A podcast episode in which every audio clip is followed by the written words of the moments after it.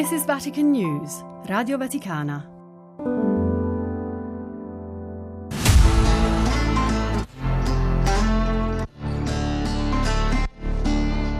Le chiavi di Pietro. Special edition. Le parole del Sinodo sulla sinodalità.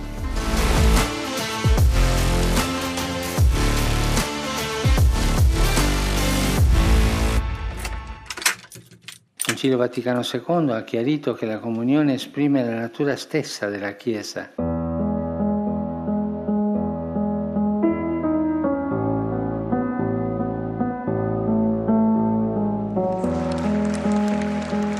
Quella che si chiude il 29 ottobre 2023 è la prima sessione della sedicesima Assemblea Generale Ordinaria del Sinodo dei Vescovi. La seconda e conclusiva si svolge nell'ottobre dell'anno successivo.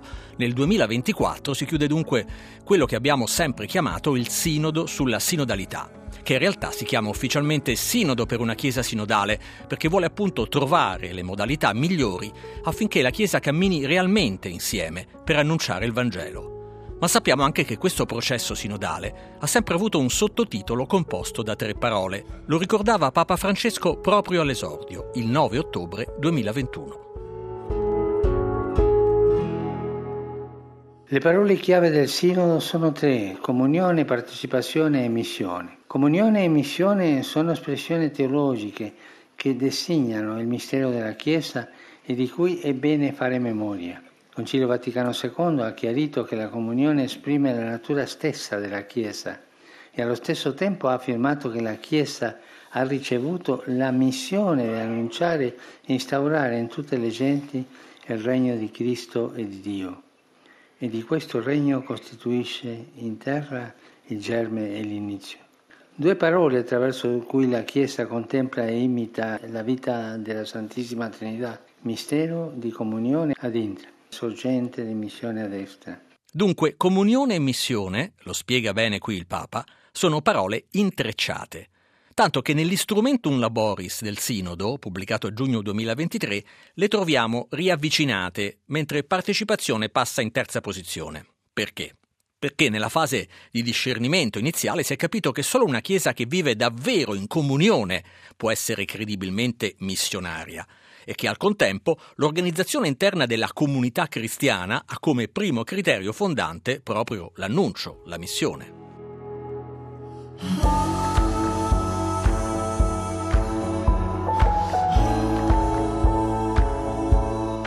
Comunione e missione sono, non a caso, le due parole con cui San Paolo VI, cinque anni dopo la chiusura del concilio, riassumeva le linee maestre di quell'avvenimento ecclesiale da cui scaturisce l'eredità preziosa del Sinodo. La sintesi è prematura, ma le linee maestre enunciate dal concilio sono oggi urgentemente programmatiche. Paolo VI, Angelus Domini, 11 ottobre 1970 due specialmente, la comunione, cioè la coesione e la pienezza interiore nella grazia, nella verità, nella collaborazione animata dallo spirito del concilio.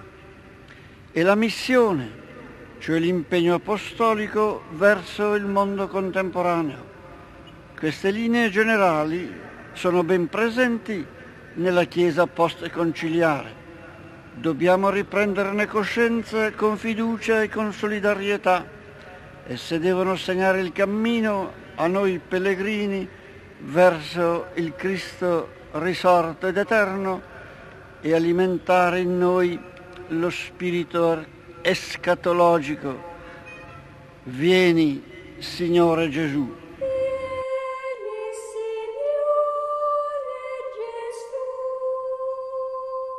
Dunque, secondo il Concilio, è lo Spirito Santo che mette la Chiesa in comunione con Cristo e con la Trinità, e da questa comunione scaturisce la comunione tra tutti i membri della Chiesa. La comunione non è però uniformità, ma è costituita dalla pluralità dei cosiddetti doni gerarchici e carismatici e dei ministeri, voluti sempre dallo Spirito. Non a caso, uno dei temi dell'Instrumentum Laboris, lo strumento di lavoro del Sinodo, è la competizione tra dimensione sinodale e dimensione gerarchica della Chiesa. Cioè, com'è possibile realizzare una Chiesa in cui si cammina tutti insieme se poi ci sono rapporti di supremazia e subordinazione di tipo piramidale?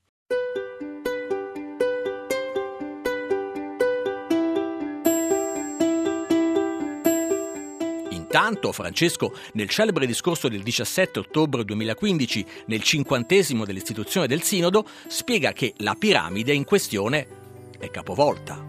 Gesù ha costituito la Chiesa ponendo al suo vertice il collegio apostolico, nel quale l'Apostolo Pietro è la roccia, colui che deve confermare i fratelli nella fede. Ma in questa chiesa, come in una piramide capovolta, il vertice si trova al di sotto della base. Per questo coloro che esercitano l'autorità si chiamano ministri, perché secondo il significato originario della parola sono i più piccoli tra tutti e servendo il popolo di Dio che ciascun vescovo diviene per la porzione del gregio a lui affidata Vicarius Christi, vicario di quel Gesù che nell'ultima cena si è chinato a lavare i piedi degli apostoli e in un simile orizzonte lo stesso successore di Pietro altri non è che il servus servorum Dei.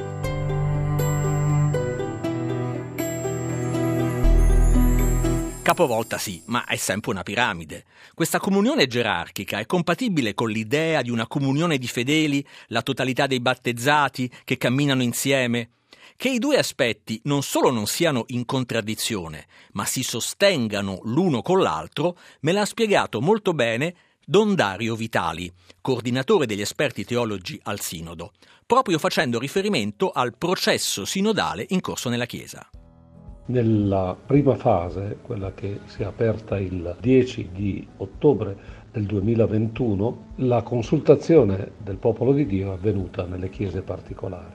Ora, questa consultazione non è stata iniziata semplicemente perché il Papa ha indetto il cammino sinodale della Chiesa. Ogni vescovo infatti ha aperto la consultazione nella sua diocesi perché lui è il principio, il fondamento di unità di quella che si definisce Porzio Populi Dei, cioè popolo di Dio che si raccoglie in quella Chiesa, che vive in quella Chiesa e che ha il vescovo appunto come punto di riferimento visibile. Senza il vescovo non ci sarebbe quella consultazione, proprio perché lui, con la sua funzione di continuità della eh, apostolicità della Chiesa, garantisce propriamente che il popolo di Dio sia convocato come tale. In questo senso allora comprendiamo come la gerarchia è fondamentale per lo svolgimento della sinodalità. Ogni popolo di Dio, ogni porzione del popolo di Dio, ogni chiesa particolare ha svolto la consultazione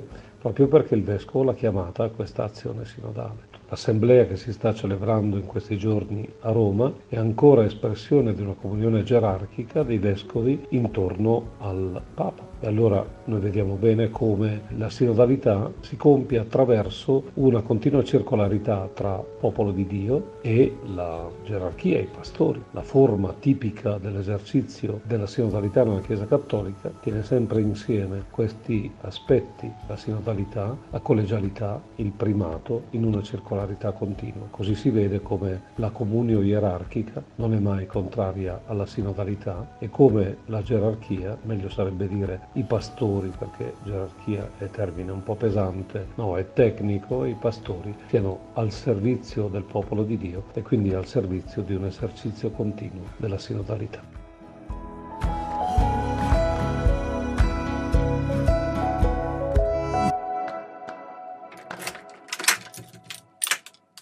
La partecipazione è un'esigenza della fede battesimale Don Dario Vitali ci ha spiegato bene il rapporto che c'è tra comunione eh, gerarchica e comunione dei fedeli. Ma passiamo ora alla parola partecipazione.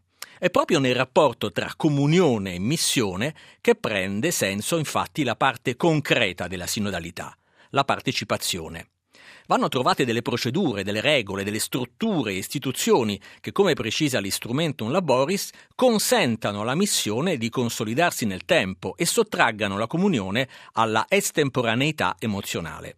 Lo spiega ancora Francesco in apertura del Sinodo per una Chiesa sinodale il 9 ottobre 2021. Ecco dunque la terza parola, partecipazione. Comunione e missione rischiano di restare termini un po' astratti se non si coltiva una prassi ecclesiale che esprima la concretezza della sinodalità in ogni passo del cammino e dell'operare, promuovendo il reale coinvolgimento di tutti e ciascuno.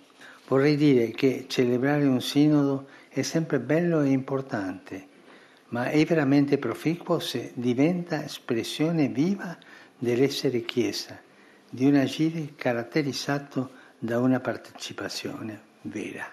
E questo non per esigenze di stile, ma di fede. La partecipazione è un'esigenza della fede battesimale. Come afferma l'Apostolo Paolo, noi tutti siamo stati battezzati mediante un solo spirito in un solo corpo. Se manca una reale partecipazione di tutto il popolo di Dio, i discorsi sulla comunione rischiano di restare pie intenzioni.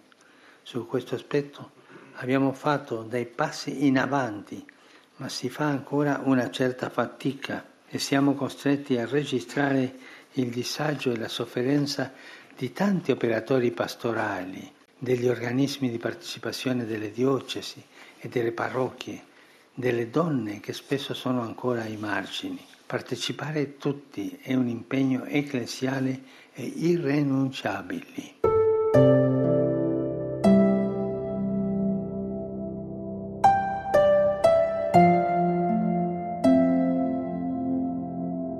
Nel settembre 2018 Francesco ha riformato l'istituzione del Sinodo proprio per permettere meglio la partecipazione di tutti i battezzati al processo sinodale. Ma che questa partecipazione fosse centrale lo sottolineava già Giovanni Paolo II il 7 dicembre 1985, chiudendo, con soddisfazione per i suoi risultati, la seconda assemblea straordinaria del Sinodo. Hac causa expedit ut synodus ordinaria et si res postulat extraordinaria in ecclesia celebrentur. Per questo motivo conviene sommamente che nella Chiesa si celebrino sinodi ordinari e all'occorrenza straordinari. Affinché poi essi producano frutti più abbondanti, è necessario che questi convegni siano preparati in maniera più impegnata. Occorre cioè che nelle chiese locali si lavori alla loro preparazione con partecipazione di tutti. Reparationis incumbatur.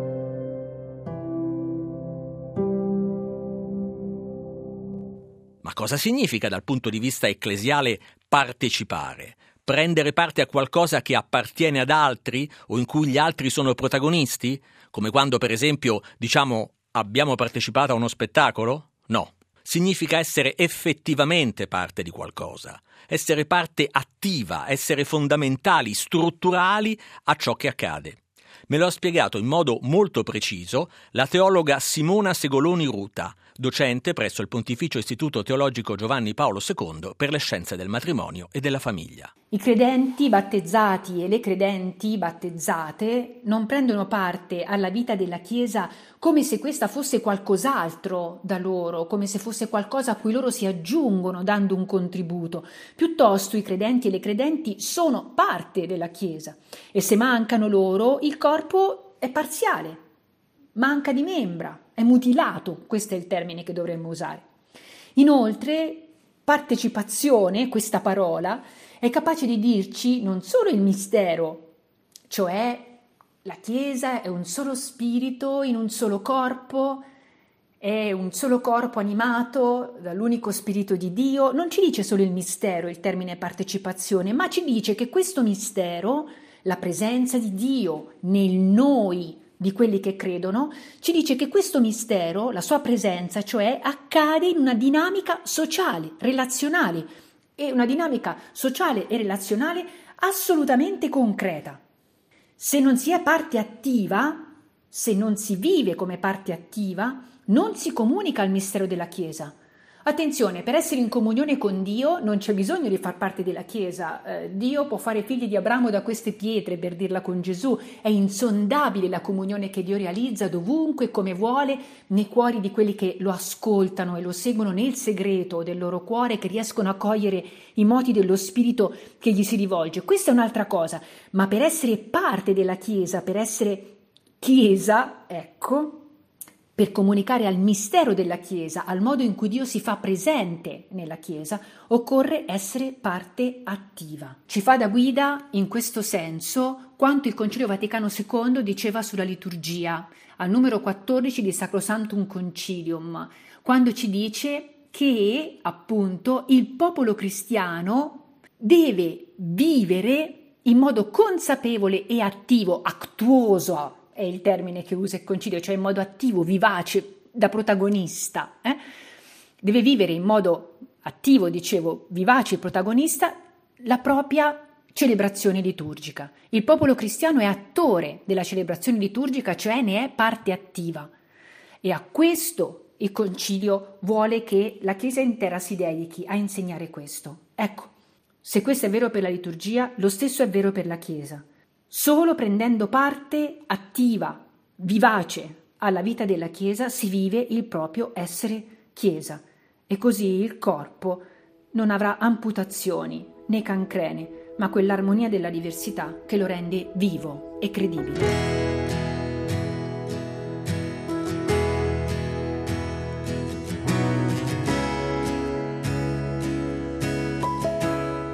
Da queste parole della professoressa Segoloni si intende bene cosa voleva spiegarci Francesco quando ha detto che la sinodalità è dimensione costitutiva della Chiesa. E si comprende la centralità della sfida sottesa al sinodo della sinodalità. Come battezzati siamo realmente Chiesa solo se partecipiamo alla sua vita, dando concretezza alla comunione ecclesiale con l'obiettivo dell'annuncio, della missione.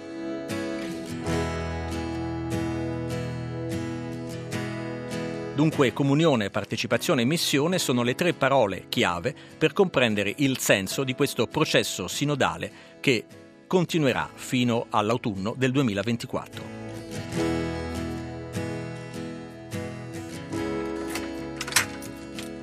Le chiavi di Pietro, un podcast di Vatican News Radio Vaticana. Scritto e curato da Benedetta Capelli, Fabio Colagrande e Amedeo Lo Monaco.